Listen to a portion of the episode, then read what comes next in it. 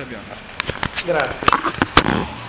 Permettete anzitutto di ringraziare l'Istituto Bruno Leoni per questa occasione e anche per la pubblicazione di questo libretto, che devo dire, quando,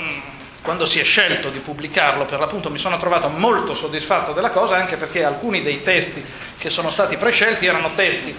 che in lingua originale mi era capitato di leggere e avevo avuto modo di utilizzare anche per precedenti lavori, diciamo così, più scientifici e non più propriamente divulgativi e li avevo trovati estremamente utili, proprio perché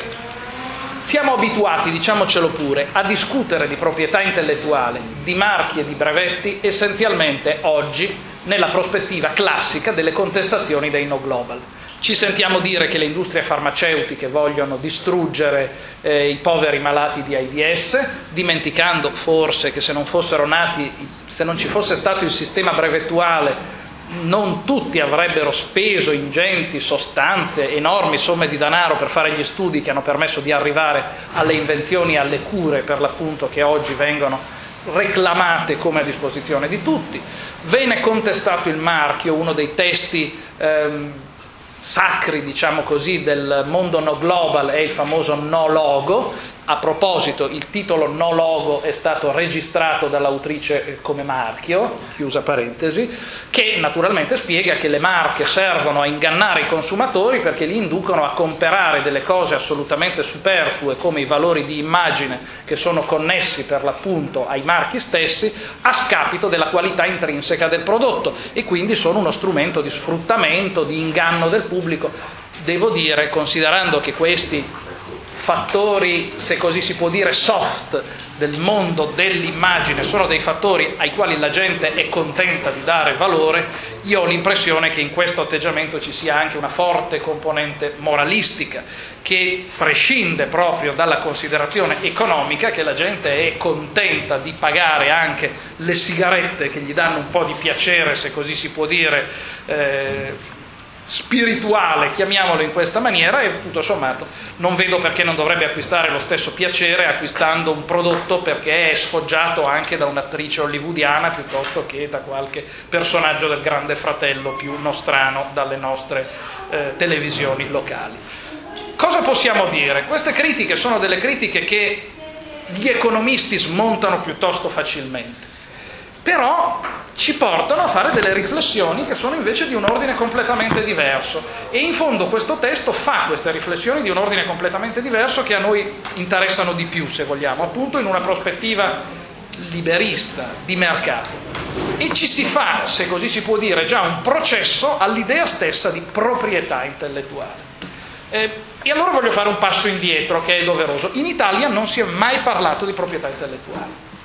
La prima legge organica che disciplinava nel nostro paese marchi e brevetti, e che non è mai entrata in vigore proprio perché era organica, è del 1934 ed è dedicata alle privative industriali. Osservate il termine prescelto, la privativa è qualcosa che viene concesso dallo Stato, se così si può dire, un'esclusiva concessa dallo Stato. Invece il termine proprietà, ovviamente, proprietà industriale, marchi, brevetti, modelli, design, Proprietà intellettuale, aggiungendo anche il diritto d'autore, è una nozione che fa riferimento a un concetto, la proprietà per l'appunto,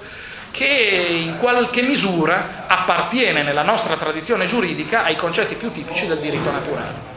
In realtà quello che in fondo questi autori discutono è proprio questo concetto, l'assimilazione della proprietà intellettuale alla proprietà, il fatto che la proprietà su elementi immateriali, come sono per definizione le idee che formano oggetto, le idee innovative che formano oggetto dei brevetti, le forme di espressione artistica che formano l'oggetto del design, i segni distintivi del design e poi naturalmente in generale del diritto d'autore, possono essere equiparate in qualche modo alla proprietà materiale sulle cose materiali. E il punto di partenza di queste riflessioni è proprio questo. Sono di più le affinità o sono di più le ragioni contrarie? E in fondo questo ci consente di fare una riflessione, e credo che questa sia la riflessione che io offrirei come spunto fondamentale al dibattito, sul fatto se il monopolio, perché questo in fondo è il nome, che viene dato per un tempo limitato ovviamente sulle creazioni soprattutto dell'innovazione tecnologica, voglio soffermarmi in particolare sui brevetti, sia la soluzione più efficiente e più legittima per assicurare per l'appunto una eh, protezione a queste creazioni che vengono realizzate. Questo credo che sia il tema di fondo che viene sollevato da questo libro, cioè una messa in discussione dei fondamenti stessi della scelta non già di tutelare queste realtà, ma di tutelarle attraverso un diritto assoluto, in qualche modo paragonabile al diritto di proprietà. Le ragioni che ci portano molto spesso a dire che è importante proteggere la proprietà industriale e intellettuale sono delle ragioni che è difficile disconoscere. Anzitutto la possibilità di far circolare questi diritti, di far circolare, per così dire, eh, la innovazione. È chiaro che nel momento in cui esiste un brevetto, io questo brevetto lo posso cedere, lo posso concedere in licenza, lo posso trasformare in valore, quindi posso per l'appunto dargli un valore di mercato. L'alternativa che infatti di solito viene proposta rispetto alla protezione assoluta del brevetto è quella del segreto industriale, come l'esempio quello classico, la formula della Coca-Cola.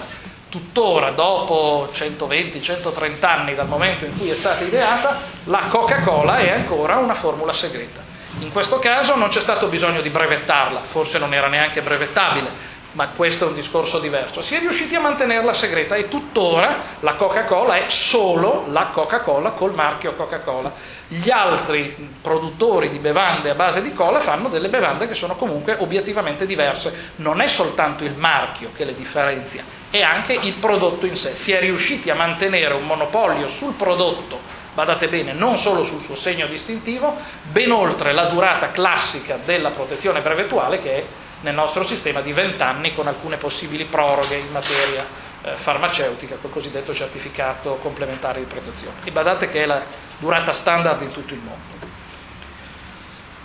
Cos'è il segreto a differenza dell'innovazione protetta attraverso il brevetto? Se io riesco a mantenere segreta un'informazione, ovviamente ho diritto di proteggerla contro non già i soggetti che autonomamente ci arrivano, ma contro quelli che ci arrivano in modo, possiamo dire, scorretto e cioè fondamentalmente violando o la mia proprietà materiale, entrano nel mio stabilimento di notte con una maschera nera e fanno tante belle fotografie alle mie formule segrete piuttosto che ai miei macchinari, oppure attraverso strumenti di tipo contrattuale. Io ti consento di utilizzare il mio macchinario, te lo cedo in uso o magari te lo cedo anche in proprietà, ma con un obbligo da parte tua di mantenere la riservatezza. Badate bene che oggi come oggi possiamo dire che la tutela del segreto è una tutela che non è così eccezionale. In altri termini, molto spesso quando gli imprenditori sono convinti di essere in grado di proteggere le loro innovazioni mantenendole segrete, cioè hanno effettivamente la possibilità materiale di mantenere la riservatezza, perché? Perché per esempio si tratta di brevetti, invenzioni di procedimento e quindi il procedimento lo faccio nel mio stabilimento o eventualmente negli stabilimenti dei miei licenziatari, che sono pochi. Si presuppone che non si riesca a risalire al procedimento partendo dal prodotto finito attraverso operazioni cosiddette di reverse engineering. Ehm, ancora, in tutti i casi in cui io lo posso incorporare sì in un prodotto materiale, una macchina, ma questa macchina la cedo a un numero limitato di soggetti, quindi regole proprietarie rafforzate da una regola di tipo contrattuale. Aggiungiamo che nella materia del diritto d'autore c'è uno strumento in qualche modo in più che sono i cosiddetti mezzi tecnici di protezione. Inserisco nel software, per esempio, degli strumenti che lo rendono non facilmente destrutturabile, che non consentono facilmente all'utente di arrivare dentro e di capire come è fatto e magari neanche di copiarlo per l'appunto tutte forme alternative evidentemente alla protezione basata su una esclusiva, opponibile illimitatamente a terzi come è il brevetto, ma che presuppongono per l'appunto una loro fattibilità di mercato. È chiaro che viceversa queste cose risultano molto spesso inadeguate tutte le volte in cui viceversa la mia innovazione si incarna in un prodotto di massa, largamente diffuso, facilmente copiabile, perché in tutte queste ipotesi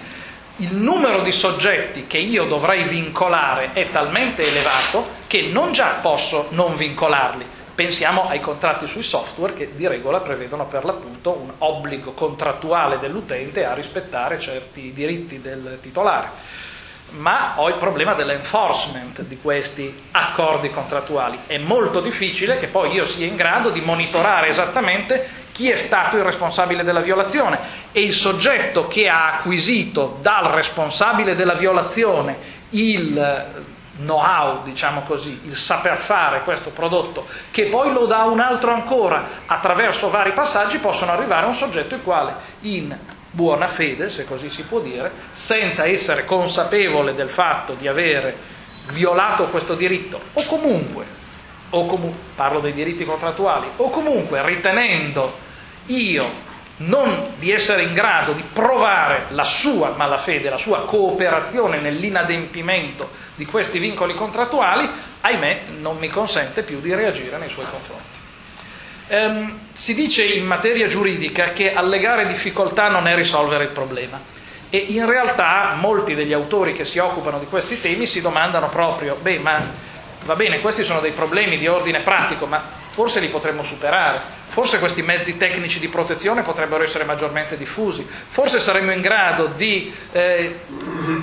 fondere nello stesso prodotto degli elementi che avvertono l'utilizzatore non amovibili che il prodotto non può essere ulteriormente copiato per ragioni contrattuali, che impongono per così dire il vincolo contrattuale a catena. In altri termini, degli strumenti alternativi probabilmente ci sono. Perché l'innovazione e la tutela brevettuale è invece tanto apprezzata? È tanto apprezzata perché ci fa saltare tutte queste problematiche, ci consente di aggredire direttamente chi chi ci ha copiato, ma ahimè non ci consente solo di aggredire chi ci ha copiato ed è questo forse il punto sul quale alcuni di questi autori riflettono molto. Ci consente di aggredire anche chi puramente e semplicemente è arrivato per secondo. Quando alcuni anni fa mi sono occupato professionalmente di difendere nella prima causa in Italia relativa a brevetti biotecnologici un brevetto relativo alla decifrazione, diciamo così, del codice genetico dell'epatite C, non ovviamente come mera scoperta, ma in relazione alla sua applicazione pratica, che era evidentemente non quella di riprodurre in serie l'epatite C per far ammalare tutto il mondo, ma evidentemente quella di ottenere il primo grande obiettivo, dei test che consentissero lo screening del sangue per verificare per l'appunto la presenza del, dell'infezione nel sangue. Quando ci siamo occupati della difesa di questo brevetto, e dovevamo difenderlo sostenendo che era un brevetto molto innovativo, lo abbiamo difeso facendo vedere che erano in gara per arrivare a questo brevetto in tutto il mondo una dozzina di team che stavano cercando di arrivare alla stessa invenzione. E i nostri clienti dell'epoca, che all'epoca erano una piccolissima società americana, alla quale poi si è arrivata una capitalizzazione superiore a quella della Fiat, oggi credo che sia entrata nel gruppo Roche, e lo è fatto proprio in relazione a questa e ad altre importanti invenzioni nel campo biotecnologico, erano stati i primi ad arrivare. Già, erano stati i primi. E questo ci dà un titolo sufficiente per escludere i secondi che in ipotesi ci fossero arrivati attraverso una ricerca del tutto autonoma. Di solito si dice noi premiamo attraverso il brevetto gli investimenti che vengono fatti, incoraggiamo gli investimenti, sì è vero, però li incoraggiamo in una sorta di forma di gara, per cui il primo arrivato prende tutto e gli altri soggetti non prendono niente. Eh, devono per vent'anni rispettare l'esclusiva che è stata attribuita al primo arrivato. Ma poi facciamo un'ulteriore considerazione. L'innovazione non è una cosa che è fatta soltanto da grandi idee pilota, è fatta fondamentalmente da tanta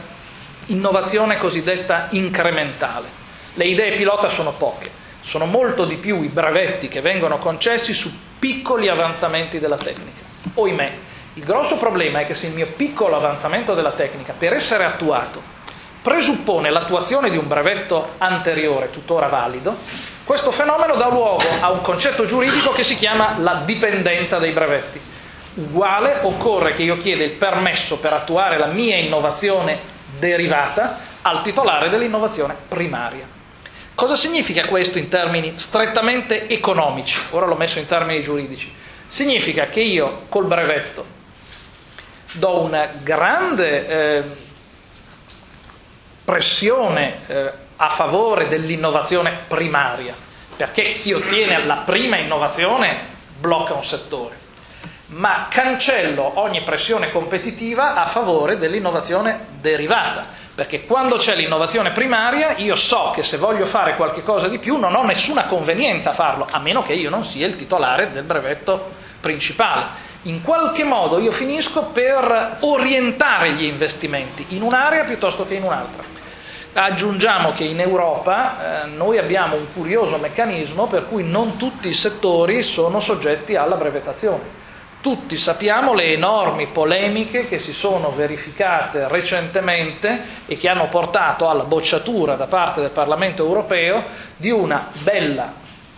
bella proposta di direttiva in materia di computer implemented inventions. Una bella proposta, una proposta equilibrata, tra l'altro, se vogliamo, con alcuni punti di vantaggio rispetto al sistema degli Stati Uniti. Non è che abbiamo cancellato i brevetti sulle computer implemented invention. Io in Italia ne ho difeso uno vittoriosamente e anche all'estero vengono difesi, l'Ufficio europeo dei brevetti li concede. Abbiamo perso l'occasione di andare a ehm, armonizzare la disciplina comunitaria in questa materia, col risultato che ci sono paesi la cui giurisprudenza oscilla e quindi ci sono settori nei quali qui il brevetto non si può chiedere, qui sì, qui no. E quindi anche lì noi abbiamo in qualche modo un orientamento della ricerca e degli investimenti della ricerca in un settore piuttosto che in un altro. Insomma, il sistema brevettuale, il sistema brevettuale è favoloso, è molto utile, ha dei vantaggi